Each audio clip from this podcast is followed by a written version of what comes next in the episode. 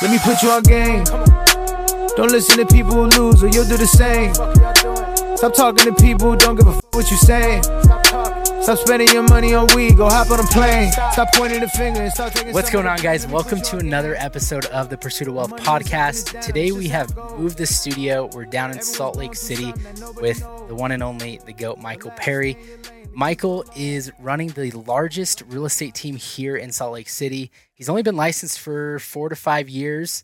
And so we're coming down. We want to get his story. He's not only doing real estate, he's flipping houses. He's doing a lot of other things. So I'm super excited for you guys to find out a little bit more about Michael, and hopefully you guys can take away a few golden nuggets from this interview. So Michael, let's break into it. Where did you grow up here in Salt Lake, or where'd things start for you? I guess you can't see it here, but blocks from here. So Sugar House, Utah, right outside of Salt Lake City. Okay. So literally right here down the road. I could walk to my house. Okay. Kind of thing. Yep. That's awesome. Okay. So you grew up here. How was it growing up in Salt Lake City?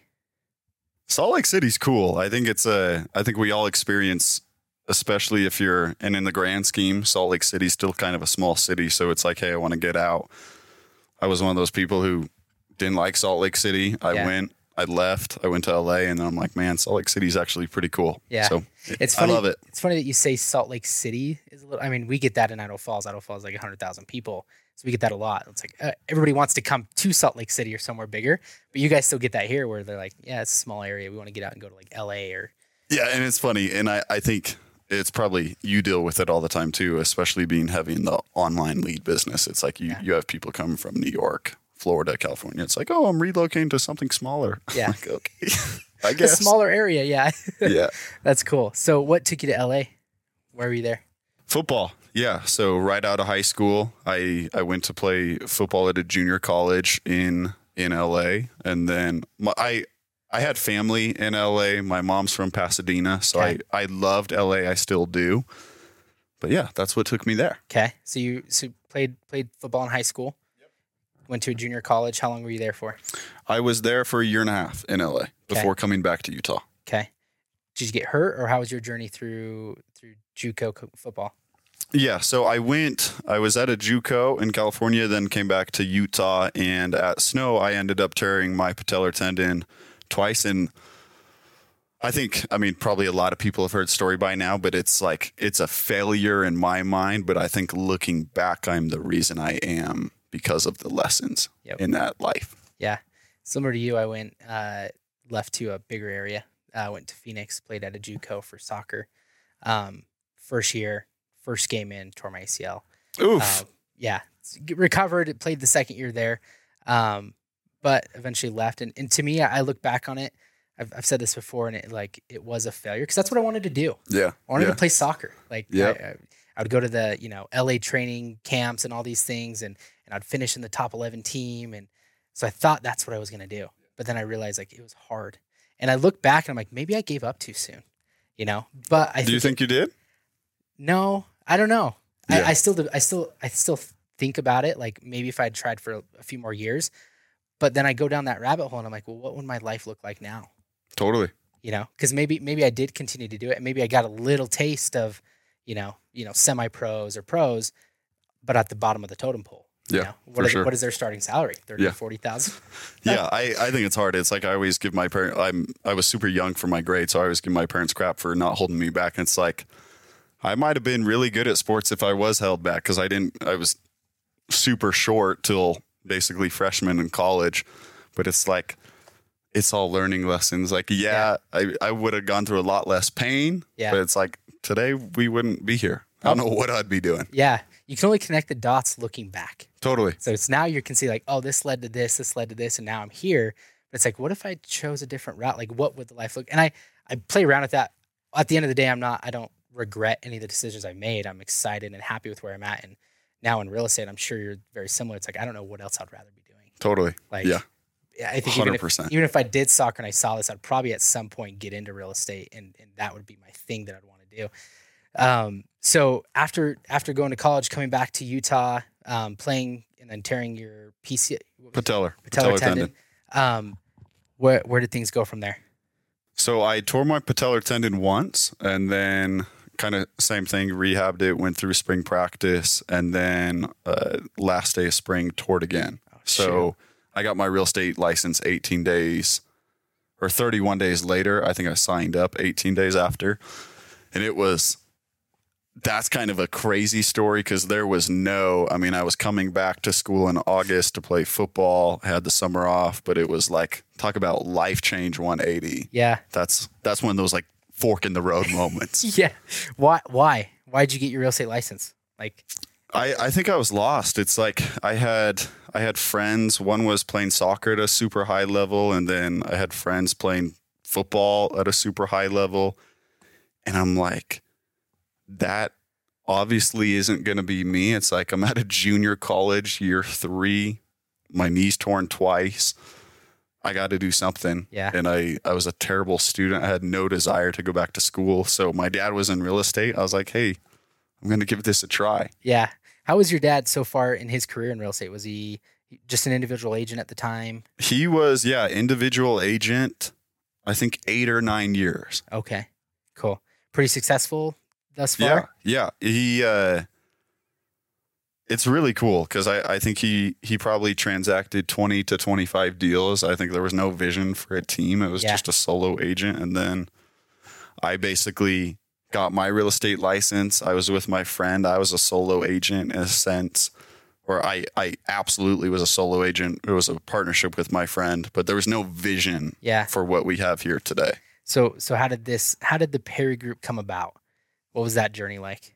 I think it's one of the coolest things is whether you're a real estate agent or you're investing in real estate, I think it just brings opportunity. Yeah. And so for us, it was, okay, let's buy a Zillow lead. We spent $750 or $1,500. I get that number mixed up. And we split it, three of us. And it was like, I had $23 in my bank account and had to come up with $500 to put in my chip. Every month. Yeah. And it was, this is a terrible, horrible, stressful life. But it was like, we got that Zillow lead. Yeah. And I thought I was Bill Gates for a second. Like I thought I figured out the real estate world. So it was just, let's add another agent because I think this model works. And then it was like, hey, we have 5 agents and this works incredibly. How many people can we help? Can we scale it? So 81 of us right today, now. Wow. Year one with the Perry Group. How was that? Where'd you guys, if you can think back, how many agents did you have? What was production like year one? I don't know production year one, but I think the story I can give, we had, I think probably 7 agents total. Okay. And what's really interesting, the 7 of us who are there today, we're all doing really big things. There's nobody left on the Perry Group besides me and my dad. Of that original 7? Yes. Wow. But that 7 is doing big things in the real estate world. So that's really cool to look back and watch. But I think the coolest story, I don't know, we probably have 50, 60, 70 million under contract right now. Wow. But the coolest moment and like the moment that like gets me going still, like not emotional, but it's like the heebie-jeebies is we had a whiteboard with like 8 or 9 transactions. It was like, we live to put another deal on that whiteboard kind of thing. That's crazy. And so last year, I mean, well, let's go to year two. Year two, where'd you guys go from 7 agents? Where'd you guys go to year two? Like, how'd you guys scale? We I think year two was 7 to about 15 agents. Okay. So it was definitely doubling it. Yeah, it was doubling, but it felt slower. And then I think year two is I think where I got my feet production wise. Where I was like, I'm actually really good at real estate. Year 3 was, hey, I'm good at real estate. I think we can figure this team thing out. Yeah. Let's go do it at a higher level. Okay. So year 3, what did year 3 look like agent count wise? 30. Yep. Okay. Year 4 was, sorry, I'm skipping. You keep asking me questions. I'm skipping it. So year 3, 30 agents, most brutal year. Okay. I mean, that year was terrible as far as trying to figure things out. 'Cause 30 agents, I look back, it's not that big. It's not that many agents. But when you have 10, 15 agents, you can get away with not a ton of systems. Yeah. When you have 30, it's like, I have 30 people in this office. Yeah. And I have no direction. Yeah. Literally no direction. I don't have director of operations, the direction we had was, if your phone rings, you better answer it. Take the lead. Yeah. And so, I mean, it's like me and you were talking right before this. It's without direction, your personal life just becomes a disaster because people rely on you. Yeah. And that's, I mean, I'm at a team of 12 and I can imagine 30 is not a big number, but me looking at 30 is daunting.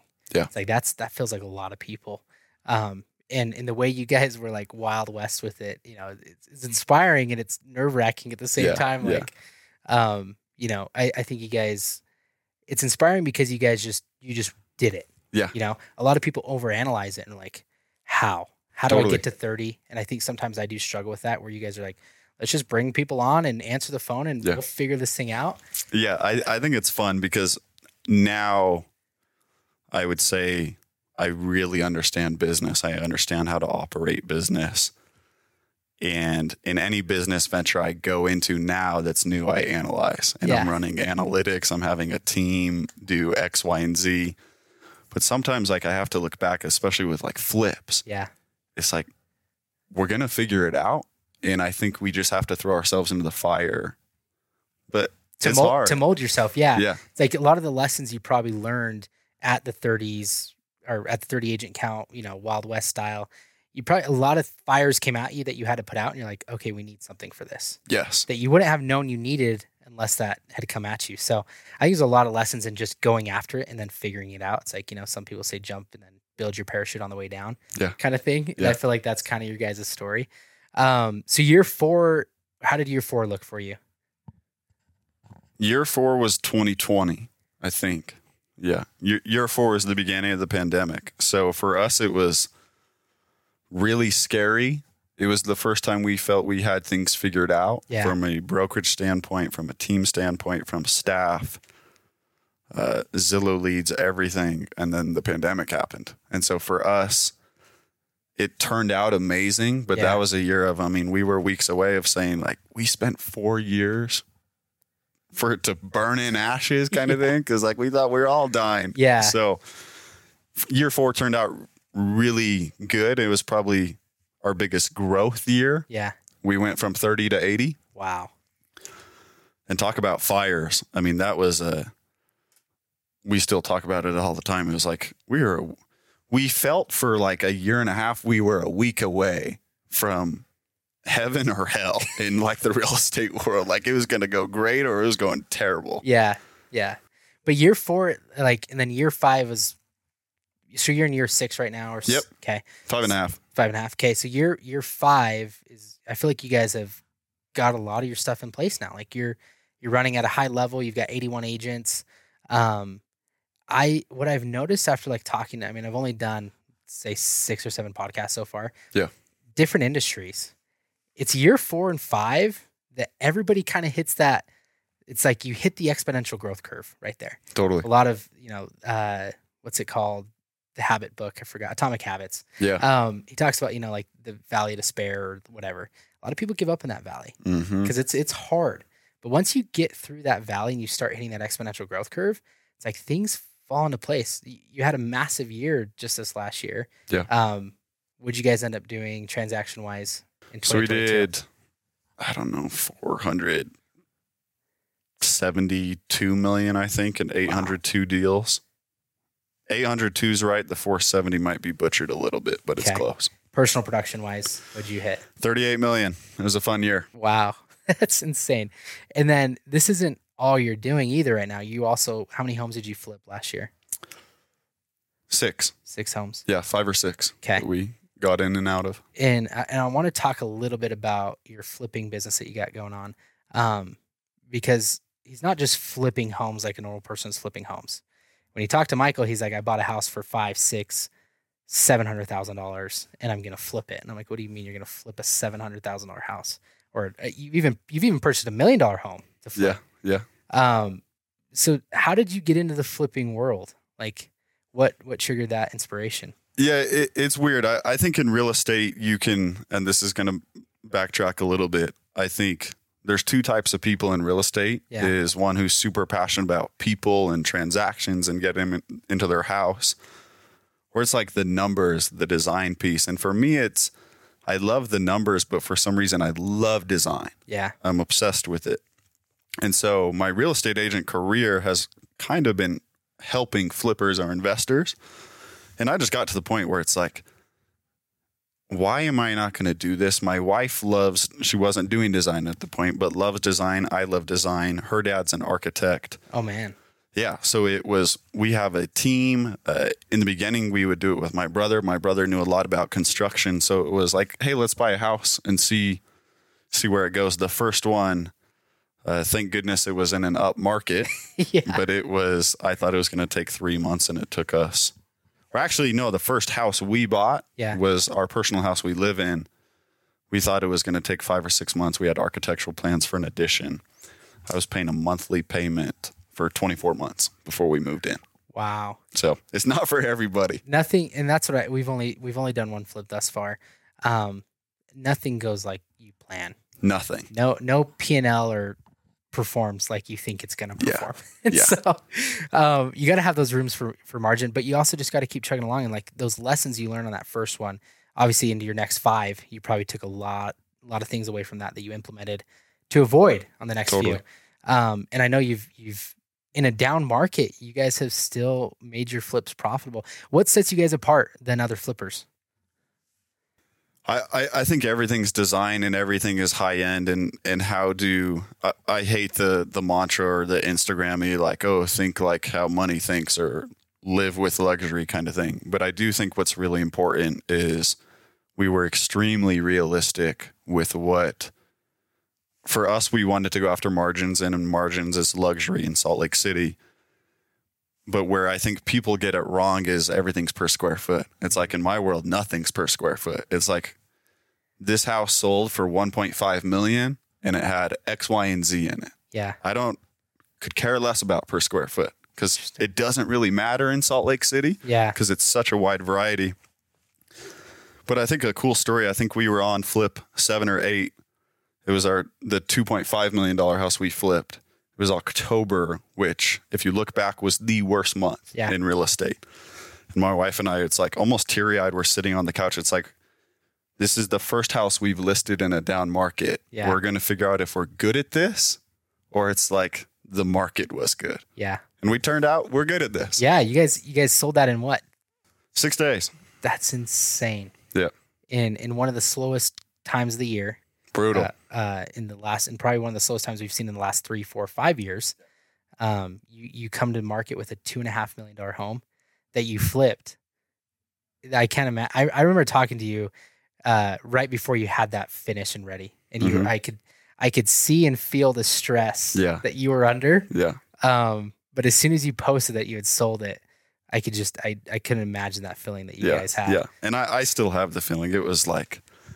Because you know how it is. I mean, everything is pessimistic until the deal's done. Yep. Because you do enough transactions, it's like you've seen some bad things happen. But I think what was so cool for us, it was we listed the house, and obviously things happened during the contract and everything. But I was one of those listing agents who like showed up to the house because I was like, hey, I want to see what people's feedback is. Yeah. And within 24 hours, I showed 2 Utah Jazz players. Wow. I'm like, we did something right. That's insane. If I've showed one Jazz player in my 6-year career, and I just listed a house where 2 have come. Wow. We did it kind of thing. So that was cool. That's insane, dude. And I guess funneling, just looking back, it's like, that's a great way to funnel business into your real estate team and into you, build up your clientele. If you're flipping these high-end homes, getting the listings on these, it's a great way to kind of break into that whole luxury market.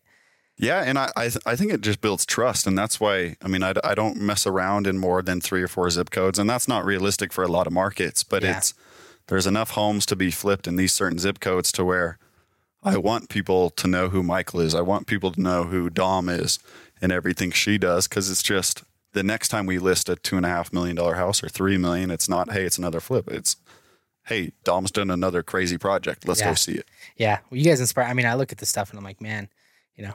Hey, Michael, if I find you a house in Arizona, do you want to flip it? Like, it's right? Like, I mean, we text about that all the time. You get the quality of work that you guys do is phenomenal. Thank you. And it's not your typical like, okay, you know, we flipped a house and we changed the paint colors and we updated things and made fixtures look nice. But you guys are like, we're moving the kitchen and we're going to put a bathroom in here. And I'm like, the actual design work and thought that goes into your guys' flips is next level. It's not like your standard flip, which I think is going to help you guys really differentiate yourself and create a name. I would like to see you guys build a house from the ground up. I think that would be incredible. Is that on the docket at all? We go back and forth. Yeah. So I mean, I think it's an architect's dream. Yeah. So obviously my father-in-law to build ground up because you can do whatever you want. And then my wife, Dom, it's, I mean, yeah, I think it's all of our dreams. But what has been interesting is what we've realized is we're really good at solving problems to where there's very few people who have that eye. Yeah. And that's not like a brag. It's just for some reason we can walk into a house and we can move a kitchen, we can move bathrooms, we can add bathrooms, and it's not hard for us. Yeah.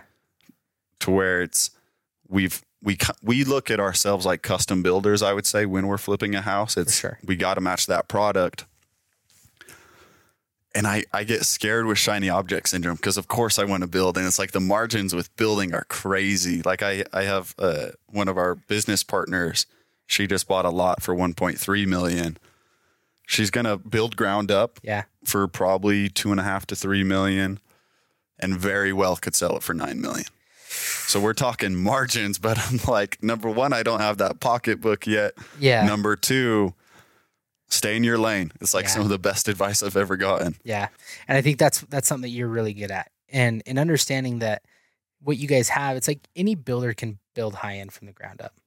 But you're right. You guys have a unique ability to walk into a home that's priced at $900,000 and be like, the layout sucks. We can make this look way better. Totally. And double what it's worth. That's crazy. And I think all the markets compare. And I even think like in Idaho, in Salt Lake, and then Beverly Hills, there's similarities with everything. And I think what's really interesting, what we realized in LA, and this is just kind of where it's like, hey, swallow your pride and just think about things. In LA, you have spec homes that sell for 40, 50, 60 million. There's been one that sold for 100 million kind of thing. Yeah. There's been a couple dozen sell for over 100 million that are original houses that have been updated. Yeah. So there's a massive need and you can't necessarily put pen to paper on it. Yeah. But for us, it's like, let's not go do the modern spec build. Yeah. Let's go, what do people in Salt Lake want? And I think we found it. Yeah. They want the area that you're in. Yep. That's, you know, that zip code. You guys talk a lot about that. And it doesn't work in every market. Obviously, like I can't focus on one zip code in my market because there's not enough volume in that zip code. But your guys' ability to like zone in on understanding that location is key. Yes. Like people buy location. And then if you can give them what they want inside of that location where they have the mature neighborhood, mature landscaping, and you're giving them the Pinterest-worthy house that they want. Yeah. It's like that in itself, there's something really special about that. Ground-up builders can't go build. I mean, they could, but they're knocking down a house and, you know, ground-up stuff. And that's hard margins there. They're building on new lots in new areas. And then you got to wait for that area to appreciate. You know what I mean? It's like, that's a new area. There's no landscaping there. I think what you guys are doing really cool. And I want to do something, you know, eventually I'm going to get you to do something in Scottsdale with me. I think we're going to do it together. I think Scottsdale would be, I think there's a big opportunity there as well. Because people are flipping homes there, but they're very standard. Oh, my goodness. You probably looked when you were there for the Super Bowl. Yeah, my wife and I, we went and looked at a couple of houses. We've been on Zillow every day since. It's like, this sounds like a brag. But I'm like, this city needs us. The city needs designers, kind of like this city needs some help. It does. Kind of thing. I look at some of the stuff there and even the newer homes, like we're looking at stuff that's been flipped. You know, it's at 1, 2. The quality, the quality is just not there. And I'm like, I struggle with that in Bree's gung-ho. She wants a house there so bad. Yeah.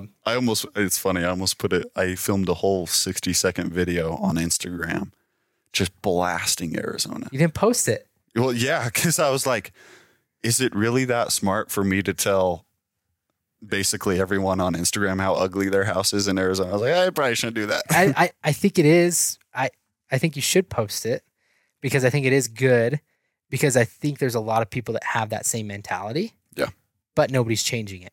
because they don't have to. I mean, they're making a ton of money on just doing the crap. I think if somebody goes in and disrupts that and shows what quality is, yeah, people are going to struggle even more to pay the prices that they're paying for what they're getting. Totally. You know, imagine somebody walking through your flip here for $2.5 million and then walking through a flip over there that's $2.5 million. Like, okay, this isn't even close. Yeah. And they're comparable markets. I feel like totally. You guys have appreciated up to that point. I feel like Phoenix is kind of like on the cusp of being a Beverly Hills yes. in certain areas, because you're seeing a lot of like $10 million plus homes getting built and yeah. bought. So I think it's a great area for appreciation, but yeah, I think, and I think just a little tip I'll give is what we are struggling with in Arizona is inventory levels. Mm-hmm. And so without going into too much detail, like we super focus on, and this is a lesson I just learned 6 months ago. And so yeah. I didn't know this years ago, but when doing flips now, because the market turned a much more cautious. So I go back all the way to 2008 and I look at inventory levels yep. and we're only buying houses to where that neighborhood always has historically low inventory. Got it. And so we bought a house in an area that had extremely low inventory during the pandemic, but I failed to look at pre-pandemic, post-pandemic inventory levels. Yep. It wasn't a low inventory level, and we struggled. So relaying that to Arizona, we're just going in a circle. Like, yeah. where's the Beverly Hills, or where's like the Sugar House, to where it's like, it's that buyer. It's tucked. People want that, you know, no matter what kind of market it's in. Yes. Because you look at like Beverly Hills, and I think the stat is it's appreciated like 8% or 10% a year over the last 50 years. Like, yeah. Forever. Yeah. So it's like people lose money on purchasing property there, like rentals. They'll yep. lose money cash flow wise because they're just banking on appreciation. Yes. And I think you're kind of dealing with some of that here in Salt Lake. Your market's getting kind of crazy. Yeah, it's a terrible. We're not a cash flow market. And so that's been interesting trying to figure out. And that we're so far behind you guys. But I want to talk to you about the market, get your perspective, obviously yeah. doing 800 or something transactions as a team. You guys see a lot of transactions. You guys are in the market. You're a big presence in the market. What's your take on the market? We've had conversations about this before, and we've both gone back and forth. Where do you think this year is going to end up? What do you think is going to happen this year? I don't know. I thought I was a wizard 10 days ago. And I was really what I care about. I care about interest rates, but yep. the number I really care about is inventory levels. And so we're dropping inventory steady. A week ago, if you would have asked me this question 2 weeks ago, I would have said we're looking for a really hot 2023.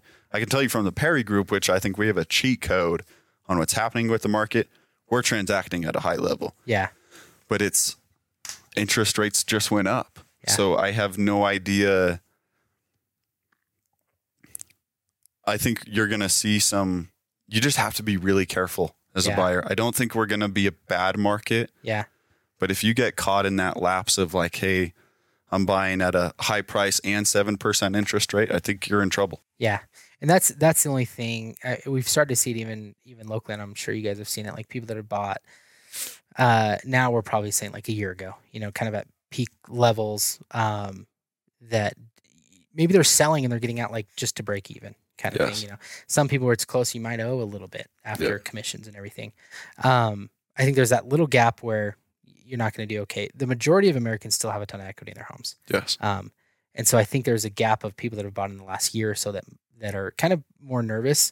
I think like rates, if they continue to go up, obviously going to put a little bit more downward pressure on the market. Yeah. I think you're absolutely right though, because the kicker is inventory. Yeah. Like that is our saving grace. Totally. Our market, if we had proper inventory levels, our market would be crushed. It'd be toast. It'd be toast. Yeah. And so it's like, it's the dynamic of inventory that there is always going to be amount of people that are transacting regardless yeah. of the market. So if inventories are low enough that those people transact and there's not a surplus of choices for them, then the market will stay stable. And I think the counterpart is like, I don't see any kind of massive appreciation that's going to happen. So if you're a seller, like your post the other day, like if you're a seller, I'd look to get out if you want to get out in the next few years. Yeah. I don't think you're going to miss out on any appreciation coming up, because if the Fed sees appreciation, what are they going to do? They're just going to crank up. That's the last thing they want. What's that guy's name? It's killing my real estate vibe. Yeah. Now I'm not going to think of his name. Powell. Powell. Yep. Yeah. Uncle Powell. Uncle Powell. But yeah, I mean, it goes to what you said. I think it's a really weird dynamic, because it's the first time I think we've ever seen in history to where you said people will always be transacting. So people have to transact. But I think the part in addition to that, and where you said saving grace, is we've never seen ever to where people don't have to transact. Yeah. And if you have a high 2% or a low 3%, yeah, I mean, there's a lot of people in the like a lot of economists think those people might not ever transact on that interest rate. Yeah. Again. Yeah. And so that's a really weird, like, I'm like, thank God for that, because I think we'd be 08. Yeah. If that didn't happen. But I'm helping a friend. He's there. Him and his fiance, they're both in commercial real estate. They're transacting. So they're buying a new super pretty house, but they have a 2.8 on their townhome. That townhome will never be sold. I don't care how much equity it has. Yeah. You know, because the cash flow, like you can never. And that's the thing, is if people have to sell, and even if you did buy at the peak, but you have a good interest rate, it's educating them on, let's figure out how to hold this. Yes. Do you understand that if we can get a signed lease, we can use that as your income. We'll offset that whole thing to your DTI, and we can get you approved for another house. Yeah. Like understanding that you don't have to sell. Yeah. Because never in history are you going to buy a rental property for a 2.5 rate. Like, no. That will never happen. And it's funny how I think we all downplayed interest rate too. Yeah. Because my wife and I, we looked in Arizona, and I think I always kept in the back of my head, I'd rather transact in a market where I can get a steal at a higher interest rate. And I look back and I'm like, no, not really. Yeah. Especially on a second home. Like, I would have rather just had that low payment, be down $100,000 in equity on certain houses that we're not transacting anytime soon. But I look at monthly payments. It's like, you got to feel bad for people. Yeah. It's pricey right now. Oh, it's so bad. I've got buddies that bought, you know, a ton of doors, ton of rental properties in the last 2-3 years. And one could look at it like, oh, they bought it at like high prices and they're down equity wise. It's like, they have no plan of selling those. They made off like bandits. Yes. If you got like a 20 unit complex at a 3% interest rate, like why would you ever sell that? You know, you're going to hold it for 10 years and it's going to appreciate over time. We know that. And so it's looking back, I'm like, man, I really missed the boat. I should have bought everything I could at 3.5 interest rates. Totally. Because the deals were still there. I mean, especially for someone like you and me, it's, you come across deals that not everybody sees, but I get so bipolar with the market to where I'm finally like, okay, I'm going to stop being bipolar. The market is what it is. Yep. Just whether we're in a super high interest rate or the world's falling low interest rate, I'm just going to buy a house solely based off the deal. Yeah. Based off the deal and based off your circumstances. Totally. Like, if you plan to be here for 5-10 years, it really, what the current market's doing. You talking about Idaho or what? Don't answer that. What? I want to do you have any rental properties? That's something I've never asked you. Yeah, we have two and I hate them. Okay, why? Not your game you want to play? No, not the game I want to play. And I think I have friends who try and make me have shiny silver object syndrome. But there's not a ton of people who can go make what we're making on flips. Yeah. And so when I hear, I mean, this is terrible advice for most people, but I'm just giving you a candid answer. Yeah. When I can flip a house and buy it 700, flip it for 1.3, 1.5, or I can buy a $500,000 house and make $300 a month, I'm going to go sell more houses. Yeah. Like, I'm not. So I get that. No. And that's, I think once you have enough money, it's a good place to just park it for you to do, especially if you're hands off. Like for you, it is something that you should not be dealing with. You should not be managing any rental properties or even having that headache. Yeah. But it could be a resource that you just, write a check for every once in a while and buy another property. And, in 10 years, 20 years, you'll have a ton and it won't even matter. But what's what do you like over this growth that you've seen over the last 5-6 years in the real estate industry, you know, from building a team, flipping houses, doing all the things that you're doing. What are the main lessons that you've kind of learned? That's a really good question. I think the best lesson I've learned and the advice I'll give is nothing replaces hard work. And I think there's also, you talk to some super successful people, it's never as easy as it looks. And I think when you're building something, you see the big groups or the capital companies or the tech companies, it's like, wow, that was easy. Yeah. And they made so much money and they love life. And you talk to those people, it's like, I enjoy life, but it's not what it looks like. Yeah. And so I think just sticking through that process. And then I think the other lesson, you just get rewarded for being a good person. Yep. I think you just, business will come back tenfold. If you can help people, it will come back, and just stay patient. I mean, it's, you asked me a couple of weeks ago, I'm like, I want to move to Arizona and never do anything real estate again. And today I'm pretty happy. So. Yeah. I go back and forth on that stuff. And, I think what you said about, like, you got to just be patient. So many people are, they want what you have today.